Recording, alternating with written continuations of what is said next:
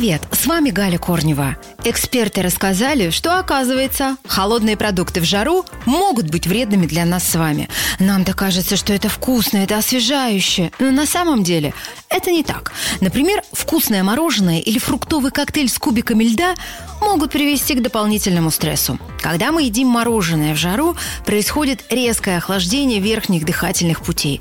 Ну а это чревато простудой. Известны случаи, когда человек выпивал холодную воду, она вызывала резкий спазм сосудов, и это приводило к проблемам со здоровьем.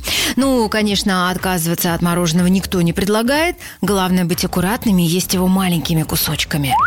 Аналогично стоит поступать и с холодным напитком. Перед употреблением его рекомендовано попробовать губами, чтобы оценить температуру.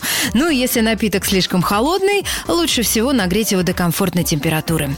Кстати, холодный напиток может скорее нагреть, чем охладить организм, поскольку он мешает механизму потоотделения, и тело начинает сохранять больше тепла. В то же время горячий напиток в жару стимулирует процесс выделения пота, а это ключевой механизм, который организм использует для охлаждения.